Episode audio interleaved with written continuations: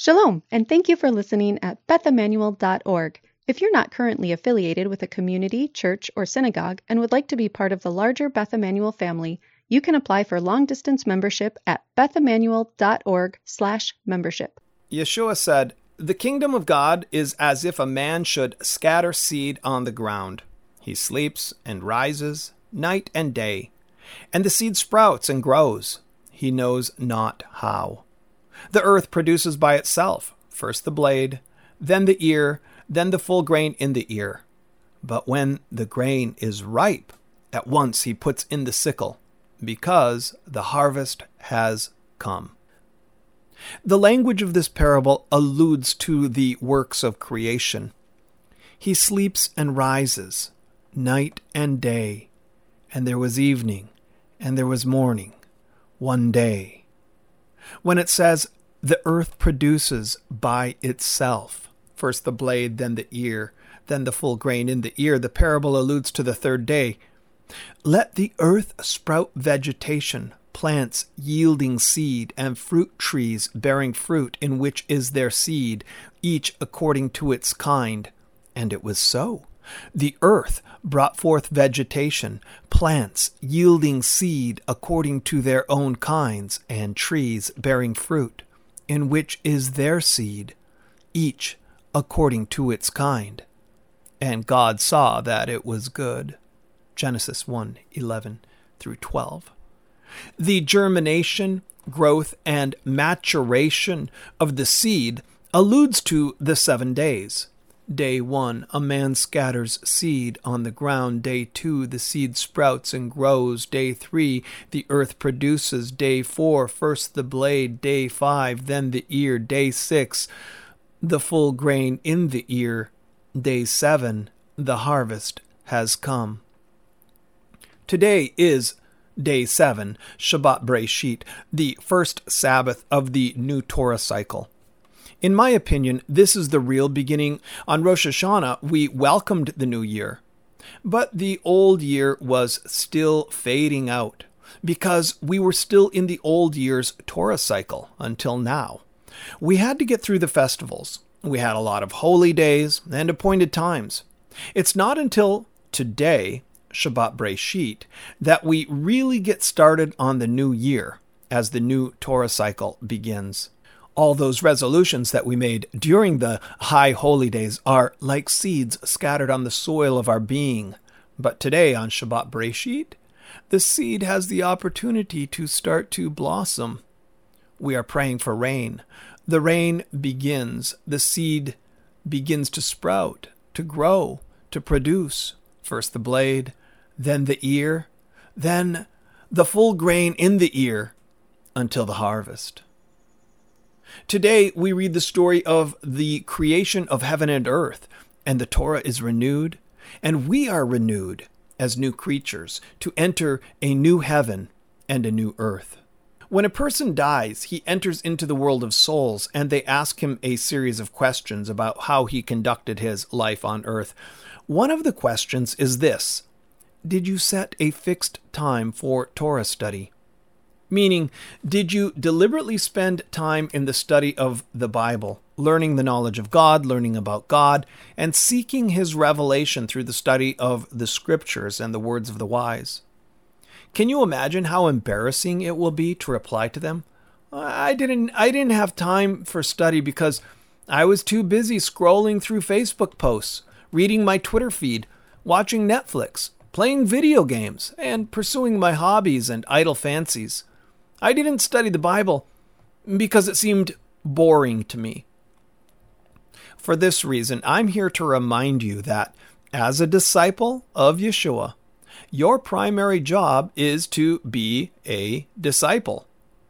When you agreed to become a disciple of Yeshua, you agreed to become a disciple. And what is a disciple? The word disciple means student. And what does a student do? A student studies. In the Psalms, King David says, I will not enter my house or get into my bed I will not give sleep to my eyes or slumber to my eyelids until I find a place for the Lord, a dwelling place for the mighty one of Jacob. Psalm 132, 3 through 5. A person who applies himself or herself to the study of the Torah creates a dwelling place for the mighty one of Jacob, a celestial palace and holy temple in which the Holy One, blessed be He, can reside in our consciousness. It's a palace of conscious thought and light, cognitive illumination on the level of being. Then, through that medium, God can reveal Himself in this world, first to us and then through us. Through the study of Torah, we bring godliness and God Himself into this world, and we create a place for Him to dwell. Therefore, we should take this advice from King David.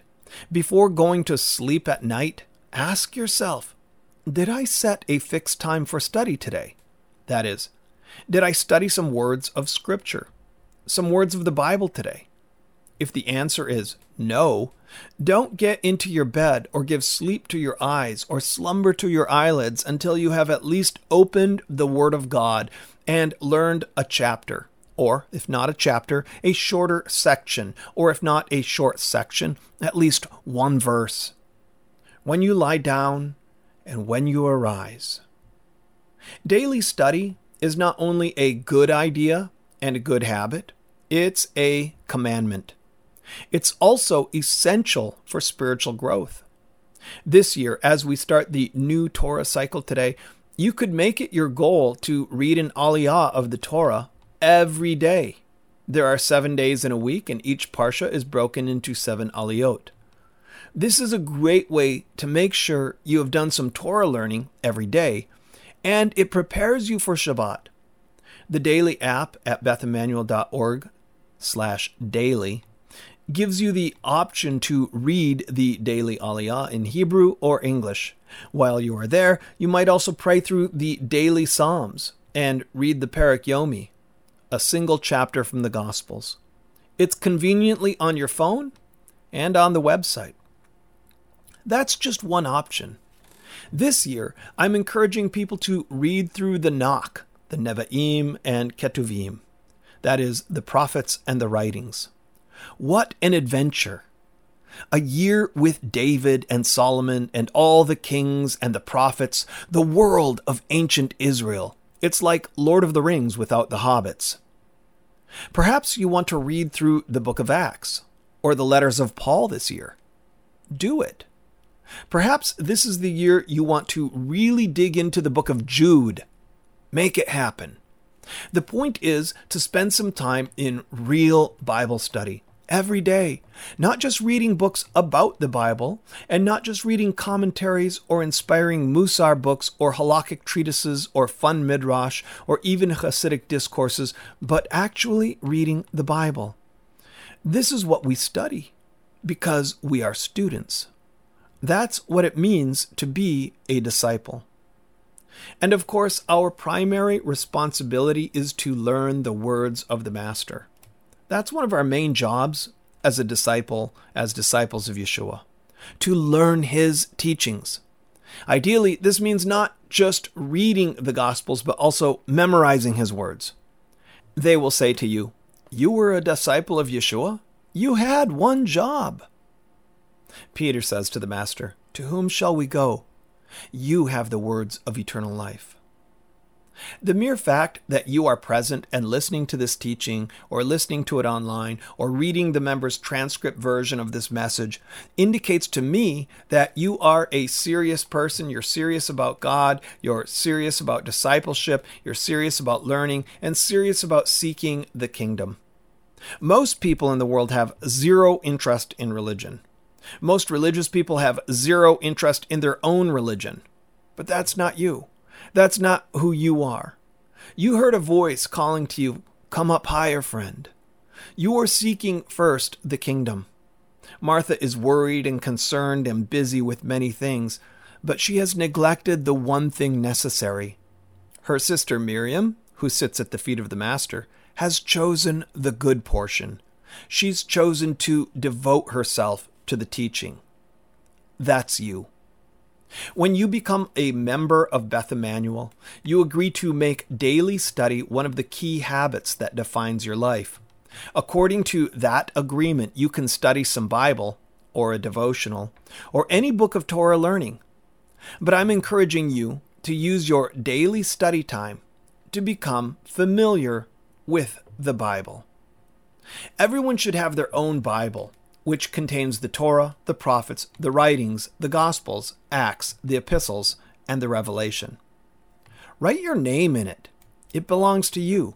It should be your own Bible, your own book, the main book, the book from which you read every day. If you have lots of Bibles, that's fine, but choose one of them to be your Bible, the one that's yours. When my brother David died in an automobile accident, his wife placed his Bible at the visitation before the funeral, along with several of his belongings and some photographs. I paged through his Bible, this full size leather bound book with dog eared pages and worn binding, with the Thompson chain reference between the columns and full apparatus at the bottom of the page. I saw the margins filled with notes, the pages colored like a rainbow with highlighter. I opened his Bible and held it up to heaven to show them how he had committed himself to the discipline of studying God's Word and how he had labored over God's Word. You should have your own Bible, the one that is always with you. Not a Bible on your phone, not a cheap paperback or a Bible written in fine print on wafer thin, semi transparent paper that's a chore to read. A beautiful Bible, beautifully bound, that's inspiring to look upon and a joy to read, written in a translation you enjoy and in a typeface conducive to reading. I don't care what translation you prefer, so long as you enjoy it.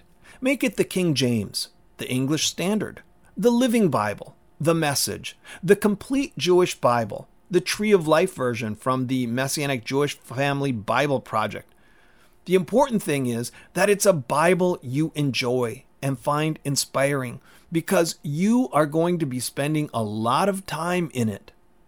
My personal preference for easy reading in articulate English is the NIV, the New International Version, or for solid translation, the New American Standard or English Standard Version, or for sheer beauty of language, the King James Version. You see my point. Do you have a Bible that's your personal Bible that you use to study the Bible? Get the book in your hands. If you can't afford a Bible, come talk to me. We'll get one in your hands, and not just a black ESV Pew Bible. I can't emphasize enough how important it is to have an actual physical Bible that you can bookmark, that you can turn the pages, that you can bring with you to Bible studies and to services, that you can keep on the nightstand beside your bed so that you can read it when you lie down and when you get up. I prefer one that doesn't have Hebrew writing in it because I want to mark it up. I don't want my personal Bible to be a Sefer Kodesh, which has the name of God in it, because I want a book that I can mark up, underline, shove into a backpack, and treat as a familiar friend. But if you prefer a Sefer Kodesh to read in Hebrew, that's totally reasonable too. But the relationship is going to be different. The important thing is that you have your own Bible, one that's yours. And the really important thing is that you use it every day. The psalm for today, Tishrei 26, is the second half of Psalm 119. This is the longest psalm in the Bible, probably the longest chapter in the entire Bible, and it's entirely dedicated to David's praise of the Torah, his delight over God's word, and his dedication to learn it, study it, and meditate upon it. From the outset of the book of Psalms, David compares the man who studies the Torah and meditates upon it to a tree planted by a stream of water, whose leaf does not wither, who stays green even in the dry season, because its roots are planted by the living stream of water, meditation in God's Word. This stream of water flows from Eden to water the whole earth. It's the river of life that gladdens the heart as it flows from the heart of the temple. You give them drink from the river of your delights, for with you is the fountain of life. In your light do we see light. Psalm 36. Dwight Pryor of blessed memory was fond of saying, study is the highest form of worship. How can that be? How can study be a form of worship at all, much less the highest form of worship? It's a form of worship because study engages the mind, that is, the biblical heart. It engages the mind in the knowledge of God, and the mind is where we exist. Therefore, study of God's revelation is the way in which our conscious being can intersect the knowledge of God. And when that happens, when we grasp a little bit of the awesomeness of God, we are moved to serve Him and to worship inwardly. The Shema says, You shall love the Lord your God with all your heart. That is your mind. How? By writing His word upon your heart these words shall be upon your heart, to learn and to teach them diligently to your children. Learn them at night and by day, away from home and at home. That's the highest form of worship. But Dwight Pryor was also fond of saying, We study to learn, and we learn to do. The goal of Bible study is not just Bible study. The goal of Bible study is the knowledge of God. And the knowledge of God should transform our lives, quickening the spiritual aspect of our being, focusing us upon the kingdom and the unseen world, so that we transcend the mundane and see through the illusion of God's concealment then we should live our lives in accordance with that revelation, ever seeking to improve ourselves in our imitation of Yeshua. Or better yet, ever seeking to draw closer to God so that He can improve us and conform us more to the image of His Son, which is the image of God on earth. The sages say that one who learns the Bible but does not do what he learns is like a tree with big branches but shallow roots. The wind comes and knocks it down. We've had plenty of that in Hudson lately.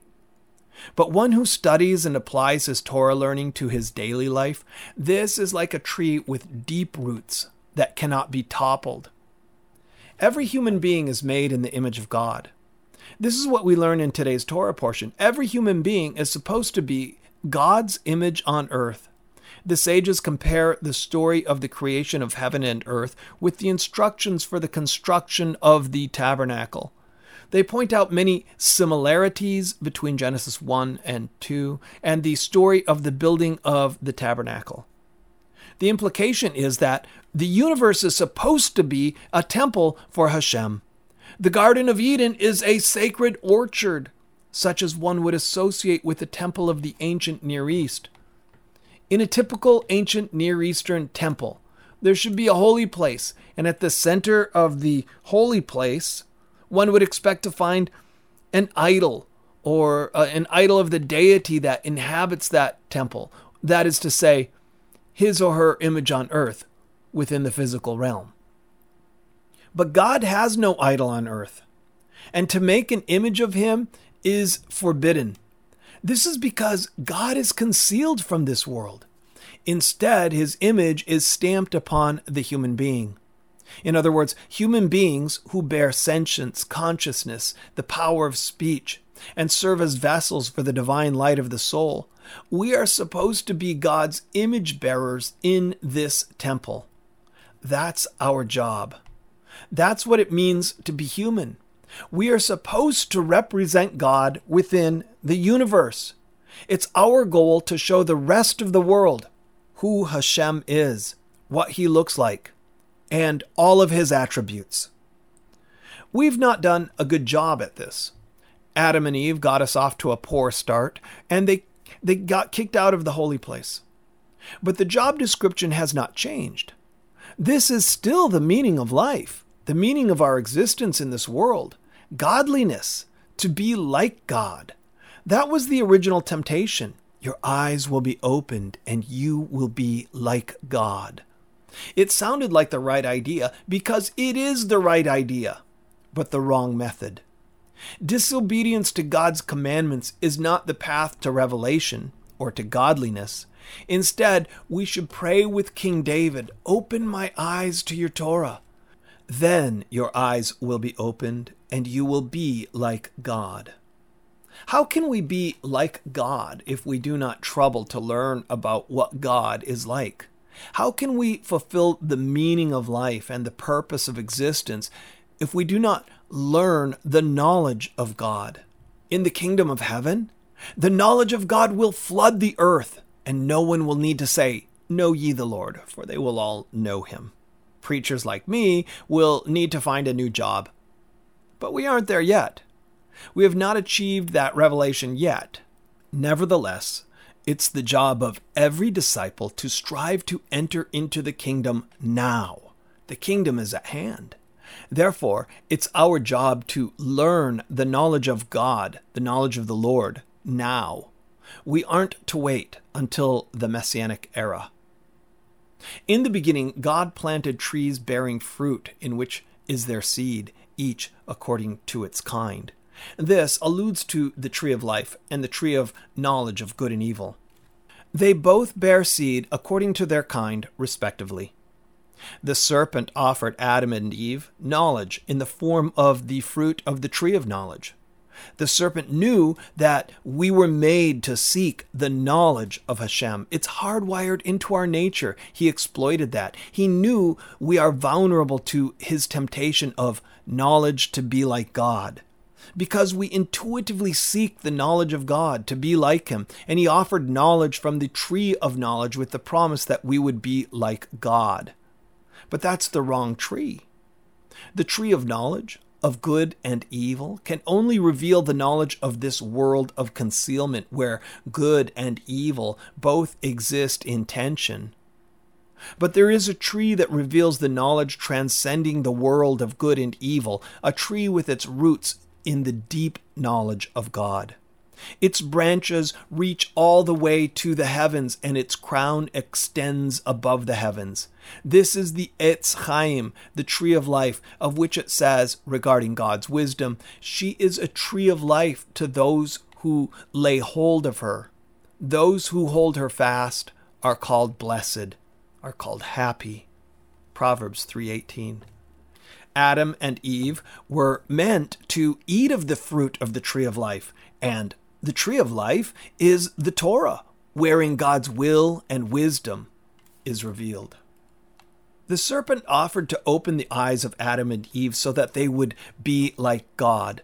The fruit of knowledge did open their eyes, but only to their own physicality, thereby stripping them of their spiritual identity and leaving them lost, ashamed, and confused in the material world. Knowing good and evil means that they knew only this world, its choices, good and evil, and its vicissitudes, that seemingly good things might happen and seemingly bad things happen. A world of chaos and consequence without spiritual meaning or the revelation of God. A world in which we are lost, like a man lost in the darkness of a dangerous and confusing forest from which one can find no exit. The serpent offered to open their eyes so that they would be like God, but he blinded them to God. However, our Master opens the eyes of the blind, does he not? He's adept at opening the eyes of the blind. For example, in the last chapter of Luke, it tells us that after discoursing all day on the Torah, the prophets, and the writings, he opened the eyes of the two on the way to Emmaus, and they recognized him. Likewise, a few verses later, then he said to them, These are my words that I spoke to you while I was still with you, that everything written about me in the Torah of Moses and the prophets and the Psalms must be fulfilled. Then he opened their minds to understand the scriptures. Luke 24, 44, and 45. It's not that they had never understood the Bible before, but there are different levels to Bible study. The sages say that there are four levels of interpretation. Yeshua opened their eyes to see the Peshat, the Remez, the Drash, and the Sod. Peshat is the literal meaning, the intended meaning of a text.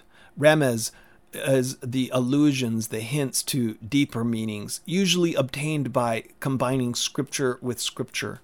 Drash uh, is the further interpretations obtained only through searching the scriptures, as Yeshua says, Search the scriptures, for in them you have eternal life. They testify of me. And Sod the esoteric mystery, the mystical, concealed, and secret meaning behind a text. The four words create the acronym PARDES, which means orchard or paradise. The sages liken it to the Garden of Eden, and they say that in paradise we will engage in Torah study. I've heard that we derive the English word paradise from the term pardes.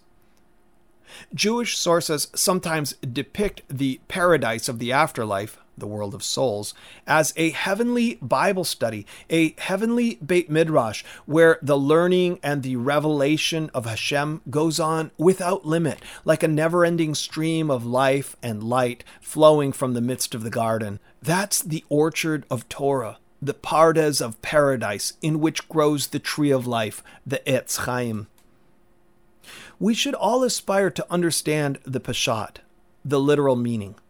It's not always easy to do. When we study the Bible, we should do so with the intention of understanding what we are reading.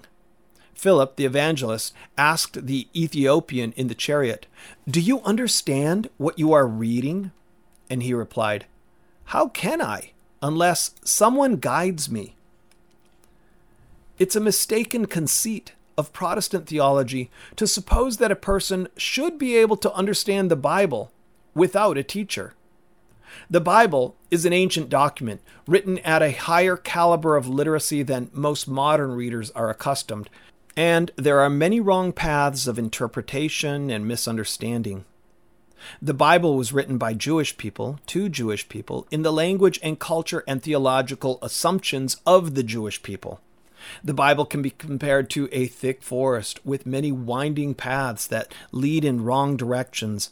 Some paths, which are not paths, might lead a person to disaster. It can raise many doubts. People come to wrong conclusions, and in some cases, study leads to agnosticism, a- apathy, and even atheism.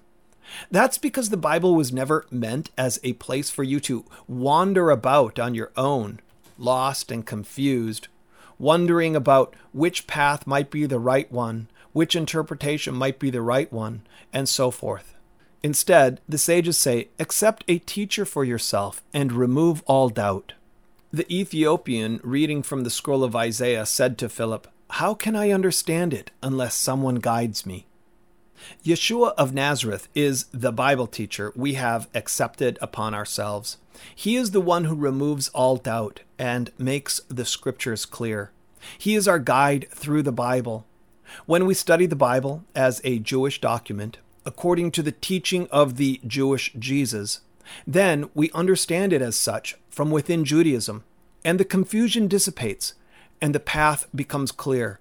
Then the words of King David ring true Your word is a lamp to my feet and a light to my path. All of this is to make the case for serious Bible study. I want us all to be biblically literate people. 150 years ago, even secular people knew the Bible better than religious people know it today. That's because it was just part of the common Christian culture to read the Bible, to study it in both Sunday school and public school, to discuss it, and so forth. It used to be that people traded in proverbs and allusions to the Bible the way people trade funny memes on social media today. People don't know the Bible today. The secular culture makes fun of something they have never read, and the religious culture tries to defend something they have never read. But here at Beth Immanuel, you have no excuse. Consider joining a Torah club. For $60, you could be studying through the Gospels using the Torah Club materials and attending the weekly Torah Club classes here at the synagogue. It's actually surprising to me how little interest there is in an in depth gospel study like this. Imagine that at Beth Immanuel Messianic Synagogue, very few people are interested in learning the gospel from a Jewish perspective. I'll tell you a story. This is a true story. A few weeks before the holidays, I received an email from a woman from Kentucky. She wanted to know if I was going to be here present at Beth Immanuel on Saturday, October 2nd for Shabbat Breshit. Why? Because it was her wedding anniversary, and she and her husband had decided to celebrate their wedding anniversary. They were going to make a 7,600 mile trip to visit Beth Immanuel. They listen to the teachings online, they study along with us, they want to visit us. I told them I never planned that far ahead, and I was not sure if I would be present or not, but even if I was not, Aaron or Yisrael or Yoshi would be teaching. They asked me to let them know as my plans firmed up. They were eager to visit and eager to learn with us. Can you imagine being so devoted to the to the study of the Word of God that you would use your wedding anniversary as the occasion to make a pil- a pilgrimage to Beth Immanuel, seven thousand six hundred miles? That's amazing. A lot of us can't seem to make it seven blocks for the sake of learning Torah. But then, a few days ago, we received another email from this same woman telling us that they would not be visiting us after all. Why? Because on the eve of Sukkot, only a few days after Yom Kippur, her husband died. She said, We had completed our plans and were very much looking forward to our visit, but Hashem had other plans for my husband.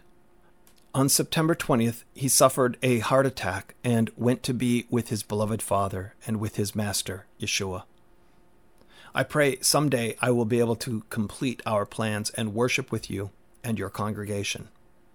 Today, Shabbat Breshit, is their wedding anniversary. On the eve of Sukkot, this man made a pilgrimage far greater than a trek to Hudson. He entered the heavenly study hall the Academy of Messiah, where he today sits beneath the trees of the orchard of paradise, planted by a stream of living water. Eating from the fruit of the tree of life, its leaves are for the healing of the nations. And he engages in the never ending pursuit of the knowledge of Hashem. When he first arrived, I expect that they asked him, Did you set a fixed time for study? And I expect he answered them in the affirmative. That's why this couple from Kentucky are not here to study with us today or to celebrate their wedding anniversary with us today. That's a valid reason. But what is the reason for the rest of us who find it so difficult to attend a Bible study or a teaching, who find it so difficult to sit through a half hour reading of the Parsha or to hear a teaching from the pulpit on a Shabbat morning, or who find it so difficult to open a Bible at all. Yeshua said, The kingdom of God is as if a man should scatter seed on the ground. The seed is his teaching. He was a Bible teacher.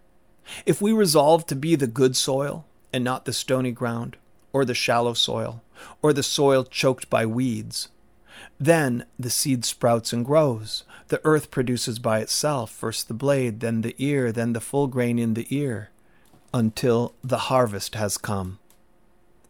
The Zohar says that when we study the Bible and discover therein new meanings and new revelations, we fulfill the verse that says, Behold, I am creating new heavens and a new earth. Today, on Shabbat Breshit, when we begin the Torah again with the story of the creation of the heavens and the earth, resolve with me to undertake a year of serious Bible study, focused on learning the Bible through daily study, so that when they ask you, Did you set a fixed time for study? you can reply, You're darn right I did. Take on my yoke and learn from me and find rest for your soul.